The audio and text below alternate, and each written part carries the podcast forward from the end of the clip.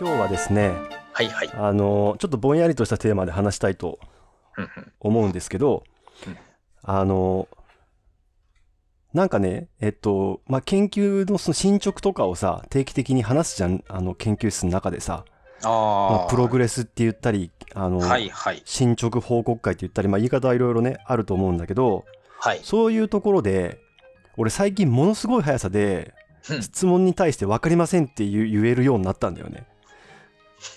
でそれはなんか密かに自分の中で進歩なんじゃないかとちょっと思ってるんだよ。おっと、ちょっとそれは複雑なこうニュアンスがいっぱいありましたね。もう一度。そうそうそうえなるほど。うんうん。あのさ、うんうんなんだろうまあ一般の人に対する時に専門家っていうのがいて、うんうん。まあ、その信用であったり信頼であったりうんを勝ち取るとかいうことを考える時にさまあ知らないって言いにくいじゃん。ではいはいはい。研究者同士であ専門家同士であっても、まあ、知らないっていうのってさある意味自分の信頼を失うんじゃないかっていう恐怖があるよね。ああ、なるほど。う。うんん、だけどなんつうかややればやるほど、まあ、当たり前だけどそのちょっと分野が違いは分かんないことだらけだし、そうですね。う。うんん、だからそので分かんでまたさやってればやってるほど分かんないことに対してなんとなく答えるっていうさスキルも身についてくるじゃん。うん。非常によくわかる。ねうんでもそれってそのディスカッションっていうかさ話し合いにとってさ邪魔なんだよね。わかるわかる。うん、だからさ分かんないって言った方が話が早いしあいいなと思うんだけどなんかそれをえーっと自然にできるようになったっていうのは逆に言うとある程度のところまでは分かってるっていう自信が出てきたのかなと思ったんだよね。あ、ああ、わかるな。うん、でさらに、まあ、無無知の知じゃないけどこっから先にも知らないことがいっぱいあるんだけどそれはもう、まあ、当たり前っていうかしょうがないっていうかさうん。だからそ当たり前だからもう分かんないことは分かんないっつって教えてもらえるんだったら教えてもらえたらラッキーだしうんうん。お互い知らなければそこで考えるとか調べるとかっていう次に進むためにまあそっちの方がいいのかなと思ったんだけどああ、なるほどね。あのうんえっ、とさえっ、とタラレバさんとイッチーがはいはい。優しい医療情報の、まあ、前哨戦としてさ、はい。あのいろんなゲストの方に来てもらって対談をそのまま文字起こししたようなやつ、あれすごい面白かったんだけどさ全16回終わったじゃん。ありがとうございます。ちょうどそうなんですよ。終わったばっかりなんですよね。で、うんその最終回だっけな？まとめの回みたいなところで、なんかそうイッチが結構ずっとそのこの人は葛藤を表に見せることを選んだとかさはい。でそれって専門家としては結構取りづらい選択肢なんだけどそっちの方がまあなんかいいこともあるんじゃないかってことを言っててさ。うんうん。でタラレバさんにその編集者はそういうことできますかって言ったらやっぱ新人作家に悩む姿を見せるっていうのはなかなかやりづらいと。うん。やっぱ信頼とか揺らぐんじゃないかとか信用されないんじゃないかとか。うんうんうん。でそれをその話を見てて思ったんだよね。あ俺最近知らないってよく言ってるなと思って。今、先輩がその知らないって言えるようになったって言った瞬間に、実は僕、この話を思い出してました。うんそのあブログの話。なんかってことは共通するところがあると思うんだけどただちょっと聞きたいのがそのはい。悩みを提示する悩みをまあ表に見せるっていうその悩みとさ俺の知らないっていうのとってさなんかこうちょっと違うような気もするんだけどさなるほど。うん、そうですね。ここまでは知ってて、ここからは知らないっていう話を、あの、きちっと分けて出せるっていうのは、俯瞰能力が高いっていうイメージですよね。なんかねそうそうここ答えられることで答えてここから分かんないと分かりませんって答えるっていう、そうですね。一応自分の中で線引きというかさ切り分けがうん。できてるんだけどでもその例えば医者が患者の前で見せる悩みっていうのは、うんまあ悩みっていうか、まあ、2パターンあるよねあの、まあ、知らないっていうかえっとこれ以上は例えば今の検査技術の限界とかさはい。そういうので分かりようがないっ。ていうことを患者に伝える、正直に伝えるのかあるいは A と B の選択肢があってうんいろんなエビデンスを考えるともう 50%50% だけどどうしようっていうのを見せるかとかさ、うんまあその、すえー、と医療的なそのうんとコミュニケーション以外のところそのいわゆる専門知みたいな専門的な知識のところでいうはい。悩みってこの2パターンかなと思うんだけどああ。うん。そういうのとはまた違う悩みのことについて話してるのかな？分からないっていうキーワードから僕は僕で今そのあの先輩が言った話からうん。自分たちがやってたブログのことを思い出した。だから2人ともそういうふうに方向が逆で連想はしてるんですけどうん。確かにこの2つ全く一緒ではないですよね。あの自分が分からない領域を分からないっていうっていうのは割とちゃんとクリアカットなんですけど。そうなんだよね。そうそうそう。うん。僕が出した方がいいって言ったのはクリアじゃない部分を自覚して出せって意味だったんで。クリアじゃ冷ない。静に考えると違うんですよね確かに、うんうん、クリアじゃないっていうのは、うん。えーっとそのさっき言った A と B と選択肢があったとしてどっちがいいかっていうのはその今の医学では判断がつきかねるっていう意味でクリアじゃないってこと？そうですね。えっ、とですね。それに関しては、うん。究極的なこと言うと未来予測なので絶対がないっていう話がいっぱいあるじゃないですか。A を選んではいも B を選んでも確率でしかものを言えないみたいなところではいで A を選んだ方が勝率が高いっていう時は医者は割とそっちをおすすめするんですけど、うん、うん、そうだエビねデンスに基づいて6割勝つと4割勝つじゃあ6割選ぼうって言うんですけどだからその競馬で言うとやっぱ1.4倍の馬となんか100倍の馬がいたら1.4倍の馬進めるってことだよね。そうですそうです、うん。で実はその葛藤を前に出す医者の方は、うん。あの競馬の話で言うと倍率が5.5倍と5.8倍をどうするみたいな話だったうりするわけでーんそっかそっか。もう両方その大本命っていうようなものがなくてすない、まあまあな確率みたいなのが何個かある場合に、はい、微妙にこっちがいいとかはあるんだけどそれだけじゃ決めきれんだろうっていうそうそう。ケースね。でしかもどっちを選んでもうん。ちょっとダメージが予測されるとか、あなるほど。そのリスクはあると。例えば、あーだから変な話ですけどここまでもう今日25万負けてて最終レースで5.8倍と5.6倍って言われても、うんうん。取り返すのは難しいよねみたいな。なるほど。ちょっと比喩がずれてきた感じはするんだけど。ああいえ なんていうのかな。もう失ったものが多く予測されてる中でいいものを選ぶっていうのは葛藤ありじゃないとおかしいんですけどなるほど。ここまで君は20万損してるけどここで5万取り返せるのと4万6千取り返せるんだったら5万の方がいいに決まってんじゃんっていうタイプの医者っているんですよ。なるほどね。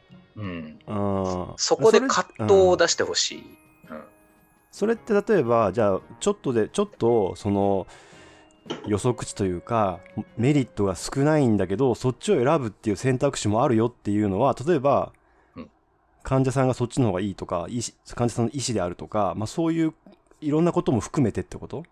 もっと言うとですね、うん。患者は医者がどっちか選ぶと思って見てるときにうん。ここ選ぶことが本質なんだろうかってとこを葛藤してたりするんですよ。どっちでもそんなに大きな差はないかもしれないってこと？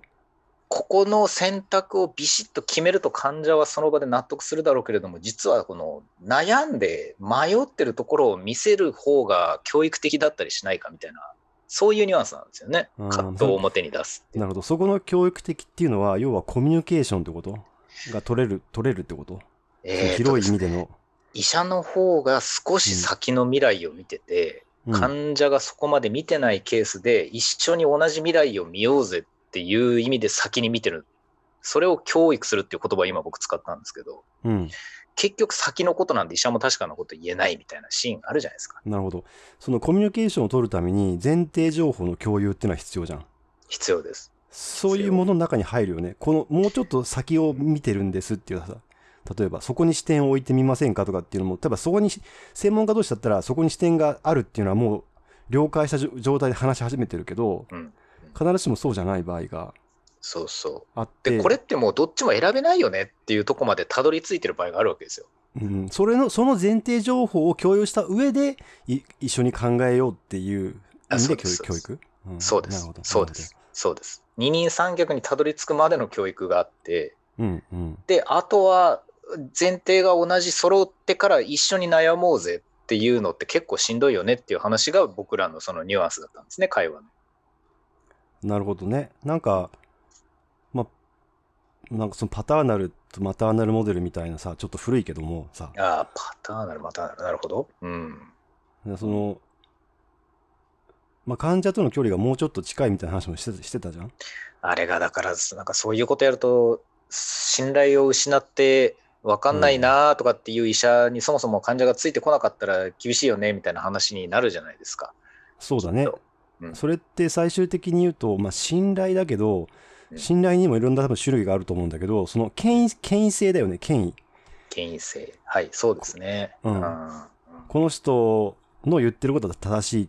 この人が言ってるんだから正しいって思ってもらう方がいいのかどうかっていう意味での信用とか信頼だよね。そうですね。うん。で、そこで、なんていうのかな、分かった、これがいいとか、分からない、これは分からないとかっていうふうに、バシッバシッって決めてくれると、それはそれで助かるだろうけどねっていうふうに葛藤するかしないかみたいな話を、確かにこの間ブログでやったんですよね。ああなので、先輩がカンファレンスで分からないって言えるようになったよって話と、キーワードは似てるんですけど、微妙にちょっと違うことをよく考えたら確かに言ってるんですね。分からないっていう概念って、思ったより複雑ですよね。そうだねうん。うーんと例えばそのプレゼン、まあ、研究、まあ、進捗を報告するときに、うんえっと、そういう悩み、えっと、A を A の実験をやるべきか B の実験をやるべきかよくわかりませんっていうさうん。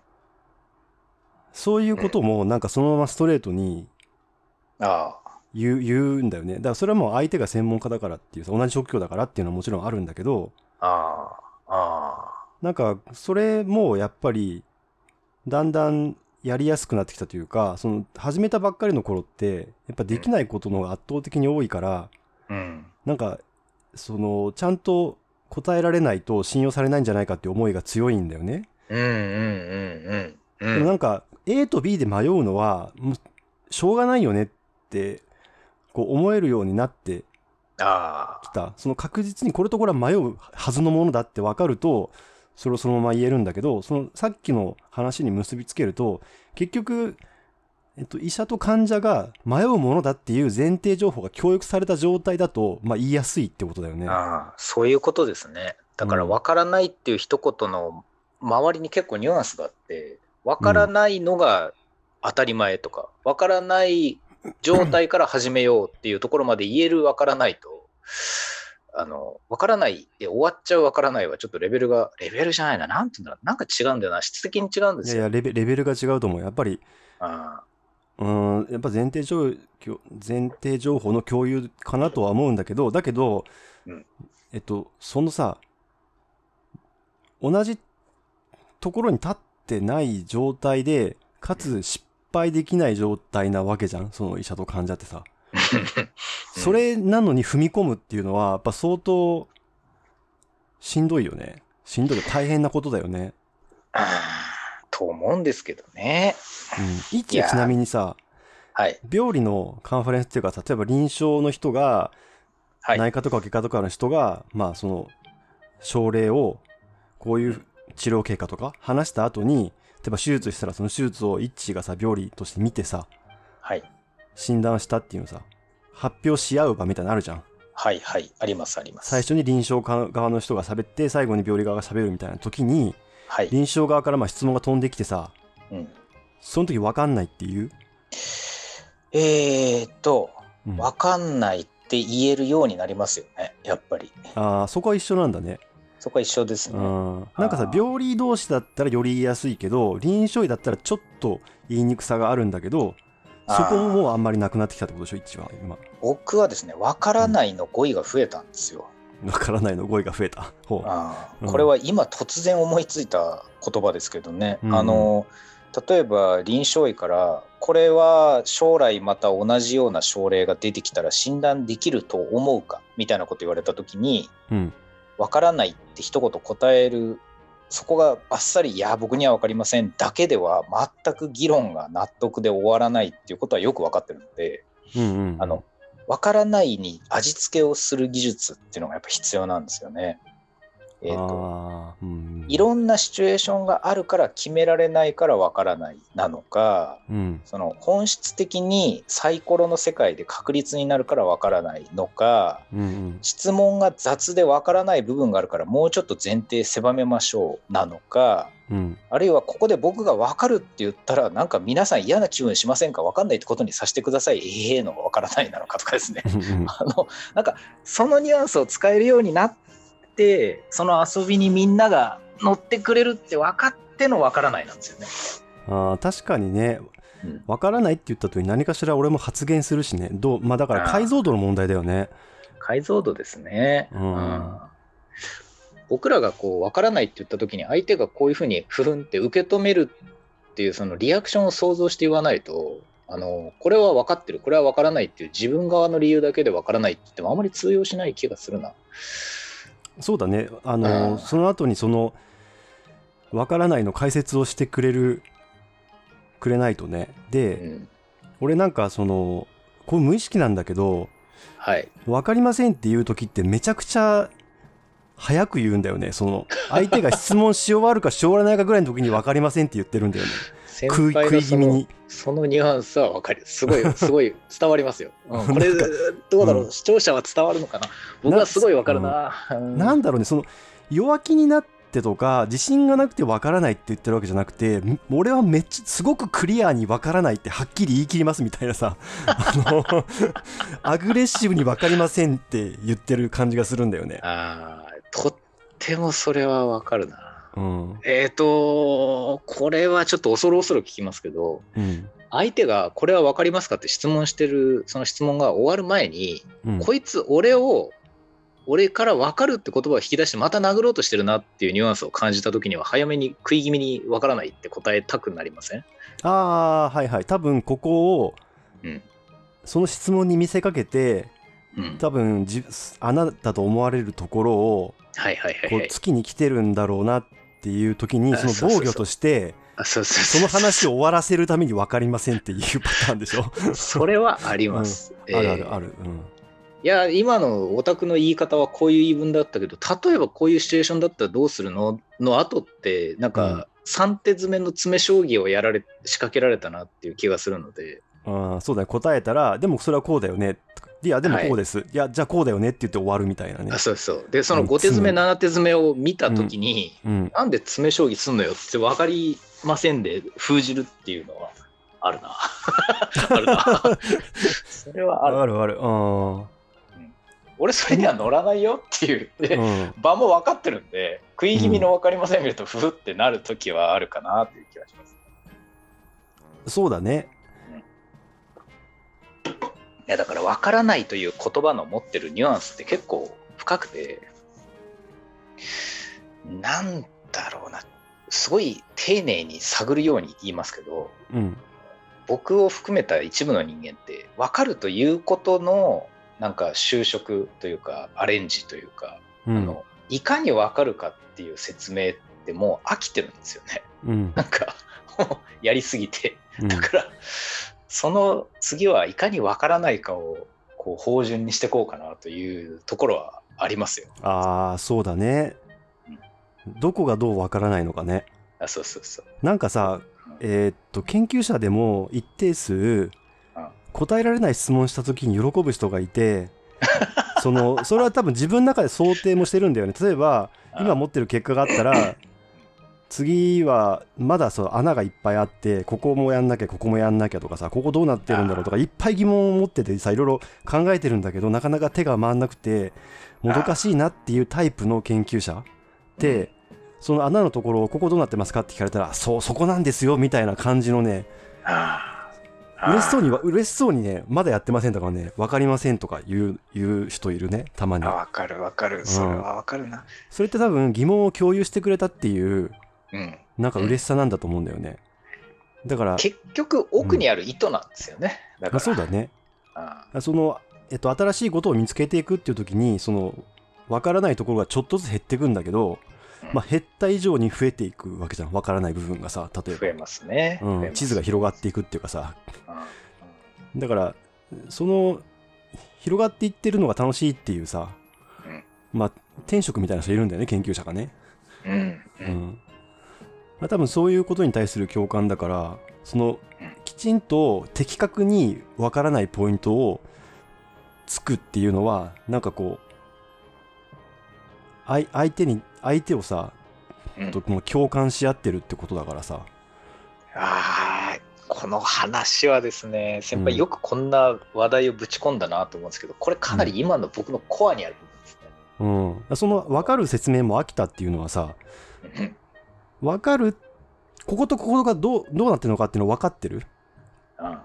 りまあ、ここは明らかに例えばメカニズムとか例えば選選択肢どっちがいいかとかっていうのは分かってる領域があってうん。それの境界線とかをかなり分解の高く把握してる人だけが分からないところを分からないって指摘できるわけだね。ここまだここまだやってませんよねとかさ。それって かなりさその経験とか、まあ、専門が近いとかいろんな要因が必要だからさ。そのわかるな。あそうだそうだ。ああだからそのうん。とわからないっていう大雑把なこう空き地みたいなん。じゃなくて、空き地みたいなのじゃなくてね。もうちょっと細かくこう境界線が入り組ん。でてさその入り込み具合を楽しん。でるみたいなさ、質問してる方も、うん。その質問を受けて立ってる方も、うん。ほぼ答えは見えてるんですけど、うん、万が一自分があその相手より無能で気づいてなかったら嫌だなっていう引け目と、うん、逆にこいつもしかとは思うけどまさかこのこと考えてないわけではないよなっていう上から目線とか混じって質問してくるじゃないですか。う んそうだね。そうそう。ニュアンスを指した時点で分かりませんっつって、うん。この話は分かったよっていうふうに、こう、分かりやな、分かりませんが分かったっていう状態を共有するっていうのは確かにあるな。めちゃくちゃある、それは。そうだねその分かりさっき言ったけど食い気味に言うとかいろいろ言ったけど分かりませんっていう時の語彙の選び方とかニュアンスで どれぐらい分かってるかが分かるっていうね、分かりますね。それは本当に分かる。うん逆もあるでしょう。あの、トンチンカンな質問の時って、うん噛めません？答えるまで。ちょっと悩んだふりとかして。お前、本 当に分かってねえなってやつが基本的で何にも分かってない質問してきた時っていうのは最後までじっくり聞いて、その奥にまさかもう一個質問来るんだよねっていう。まさか今の質問で終わらせないよねっていうところまで聞いて、なるほど、なるほど、すいません、説明が下手くそで申し訳ないんですけど、今のもう一度説明しますと、とかって、鼻からこう、おめえの質問は質問になってねえんだよって、ボコボコに殴る準備をするとき、そっちの方が食わずに全部受け止めますね。うん、逆にそうだね。うん、まあ、め、わかる。よくわかるね。うん、学会とかだとあんまりないんだよ、さすがにさ。やっぱりみんな。さすがに、そうっすね。さうん、だけど、研究室の中だとあるね。ああの、まあ、入ってきたばっかりの人とか、若い人とかで、っていうのはやっぱ最後まで聞くし、大あ。体、あトンチンカンな説明をしてくるってことは、えーっと、意図とかを理解まだできないわけじゃん？そうですね。だから、その人が何を質問したいかっていう意図の説明もうまくできないから、うんうんうんうん。こっちも相手が何を質問したいのかが最後までよく分かんないっていうのはあるよね、本当に。本当に最後まで聞かなきゃいけない、うん最後、そう、分かんないんだだから、ね、その、ある程度、その、きちんと質問してくれる人って、もう、す少なくとも半分ぐらいまで質問がいったところで、大体何を聞かれてるか分かって、そその答えをまとめ始めてるじゃん、も そうそうそうう。そうう。んもう食い気味にうなずいてる。だから食い、だから食い気味でも何でも答えられるんだよね。ああ、そうだ。本当にそうだな。うん。だからその別に相手を、こうなんか、なんていうか、やっつけてやろうとかっていう意図がじゃなくても、本当に最後まで聞いて、なるほど、よくわかんない質問だなっていうさ、あの、あ。ことはあるよね。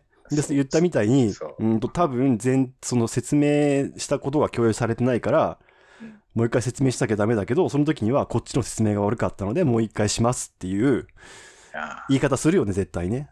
します。うんしますね。説明したけどさ、とは言わないからね。言わないですね。うんこれはだからプロ同士の場で、相手は素人じゃないんだけど、素人みたいな質問してきた時とかっていうニュアンスがあるんですよね、そこはね。うん、そうだ。それはある。そうだね。なんかさわ、からない論だ。わからない論ね。いや、なんかさ、その、えーっとうん、まあ、そのさっきのちょっと脱線するけど、その、はいはい。最初さ、俺らもさ、大学院生の時にさ、もう研究者もうバキバキの初心者で入るわけじゃん。ほんで、例えばウエスタンブロッティングとか PCR とかって技術がさ、一個一個できるようになるわけじゃん。なりますね。はい。で、技術が一通りできるようになったら、ど、どう、どの技術をどうやって使うかってことを今度学ぶわけじゃん。そうですね。うんら技技術を習得して、次には戦術を理解して、あとはもう、もっと大きなテーマに関するっていうか戦略的な理解をするっていうさ、うんまあなんかどの分野でもそうだと思うけど、そういうステップをこう踏んでいくわけじゃん。うんで、例えば、割と喋るのが上手い人であってもうん、その戦術理解がひおぼつかないうちって、確実にトンチンカンな質問するじゃん。しますね。で逆にさ、研究始めて1年目ですとか2年目ですっていう人が的確な質問したらびっくりするもんね。いるけど、そういう人。。稀にいますから、そういう時はうん大抵飲み会で話題になりますよね。あそうそうそう。そ で、そういうやつはあっという間にうん上に上がっていく。本当に。先輩、それはなんか、この10年くらいで、多分、2、3回その話はしましたよ、多分。違うニュアンスですけど。そううんあそうかもしんないね。あいつはすげえってのが、なんかうん3、4年に1回いるんですね、多分。うん。ああ、いや、でもそれぐらいしかいないん。でそう結構典型的なのは、例えば、なんだろうな。えっ、と、バスケットで例えると、はい。うーんと、あそこでなんで1対1をしたのっていう質問をしたときに、うん。例えば、ディフェンスの配置上、あそこは1対1が有利だと思ったからとか、はいはいはい。あるいはその、えっ、と、その、1対1をやるっていう指示が出てたからとか、その意図を話すじゃん。だけど、結構初心者のうちっていうか、ちょっとできるような、技術がちょっとできるようになってきたぐらいの人って、うん、あのーまず右にドリブルして、そこから切り返して、ジャンプシュート打ちましたみたいなさ、方法を喋るんだよね。聞いてる質問と違うことを。そうそう。それお前意図じゃなくて方法、技術の話だろうって思うんだけどさ。あ。痛いほどわかるな。その表現面白いな。うんうん。それっ。てし、基本的な技術は習得できたんだけど、戦術理解度が低い状態の選手なんだよね。あで、それ、それってさ、えっと、成もちろん成長過程だけど、その段階では全然まだ使えないじゃん。そうですね。うん。うん。でそれを、なんか、研究ができるっていう、まだ仕事ができるってことなのかなってちょっと思ったりもするんだよね。例えば履歴書とかに書くときに、この技術もあります、この技術もありますとかっていう研究者だと書くんだけどさ。あ、書くんですね。うん。例えば、まあ、分子生物学的な解析ができるとか、今だったらドライ解析ができるとかって書くんだけど、ああ、なるほど。それって、なんかこう、スリーポイントシュートが打てますとかさ。なんかそそういうそういう技術の話であって、いや、それはもちろん前提としてその技術が高いのはすごく大事なことなんだけど。でも戦術理解度低い選手欲しいっていう話じゃん。いやそのー自戒も込めて言うとね。ジャイアントキリングみたいなサッカー漫画とかでもよくそういうの書かれるんですけどね。うんその技術じゃなくて戦術理解度みたいな話、本当にあるんだよな。多分さ、あれだよね、医者になった人もさ、最初技術の話してるけど、だんだんその話しなくなるじゃん、みんな。しなくなりますね。あーうん。そう。なんか俯瞰力とか戦術理解度の話をし始めた医者っていうのが若い段階でいたりすると、今それを見ると色めき立ちますもんね。うんあいつやべえ、みたいな。なんか で、あっという間に出世していくんですよ、確かに。あっという間にね、ほんとびっくりするぐらい早いからね、その駆け抜けていく速度が。これ先輩今日この話をするんじゃなくて、もしかしたら雑談に回してもいいかもしれないんですけど、うん。あの、今我々がこうやって40超えて話してる内容を、うん。あの、20代の陰性の俺らに喋ったらどういうリアクションするんでしょうね。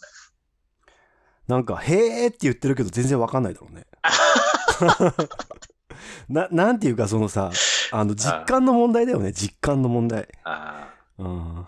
いや、でも、あの、わかんない20っていうのは代の時にうん、すごいことやってた人たち、先輩も僕から見たら結構すごく見えてたんですけど、おそういうのも含めて、あの、当時、今の僕が喋ってるようなことを言ってた人はいたんですよ、多分。うん、なんかさ、頭では理解できると思うんだけど、それを、あなんか実践できるかっていうのは結構人によって違って、俺は未だにやっぱりそれが下手なんだよね。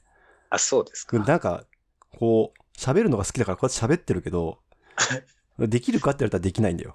あそうなんだ。うん。だから、20代の時に聞いても、意味は分かっただろうけど、あでも今よりも全然まだ、い今に比べてもさらにできなかっただろうなって気がするね。あ、僕に至っては壊滅的だったな。うん、あのね、俺もい、俺もイッチーも、まあ、戦術理解度というか、戦略レベルでの理解度はね、結構低かったと思う、大学院生の時。俺もイッチーもね。でわかるわかるわかる。うん、で、唯一俺とイッチーにちょっとだけ差があったのは、俺はセンター前ヒットでいいと思ったんだけど、イッチーは最後までレフトスタンドにホームランを打とうとしたんだよ。そうそうそそれだけだよ、違い。う。わかる。わかるな。あの、ちょっと付け加えていいです？僕ですね、レフトスタンドにホームラン打ちつつ、うん。うん、あの、完封も目指してたんですよね。ああ、そうだね。大谷翔平みたいなことやろうとしてたから。本当にそう。本当にそう。うんで、疲労骨折したみたいな感じでしょ？途中で。で 結果的に今どうなってるかというと、レフトスタンドを諦め、ヒットも諦めて、うんあのですね、えっ、と、6回3分の0で2失点で降板できるようになりました。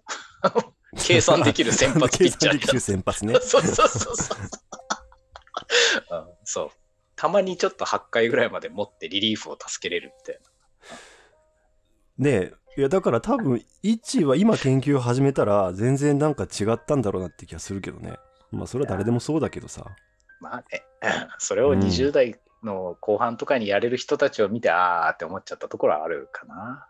うん。で、大体すごい勢いで偉くなっていくやつって、はいそのうちホームランを打つようになるんだけど、その前にうん、ものすごい痛烈なツーベースとか打つんだよね、やっぱり。あ、わかる。それ、打球の速さ。さちげえみたいなさ。だから、素晴らしい表現だ。うんだから結構1本目に出るヒットは、それ1本ヒットって論文のことだけど、1本目に出るヒットって、右だバッターで流してライト前なんだけど、打球の速さが全然違うのこいつって思うんだよね。わかる、わかる、わかる。そういうやつは、何年か経つとあっという間にホームランバッターに育っていくもんね。あーもう今のこの、これにはもう何の付け加えもないです、僕。うん、この、これは果たして俺ら以外に、ね、通じてんのかと思うけどね。まあでもなんかね、全然職業とかが違ってもさ、打球の速さが違うやつっているよね。わかるわかる、うんそれすごいわかる。もう何の補足もいらない。うんもうこれで終わりたい感じが。終わりますか？ちょうどいいんじゃないですかね。あー素晴らしい。はい。ははいいちょっとわからないということに考えてみたということで。これはですね、ちょっと今日は僕最後のこれは名言会ですよ。本当にね、伝説に残る素晴らしい表現だな。球が強い。はい。打球が強いと。はい。ということで今日は以上です。ありがとうございます。ありがとうございました。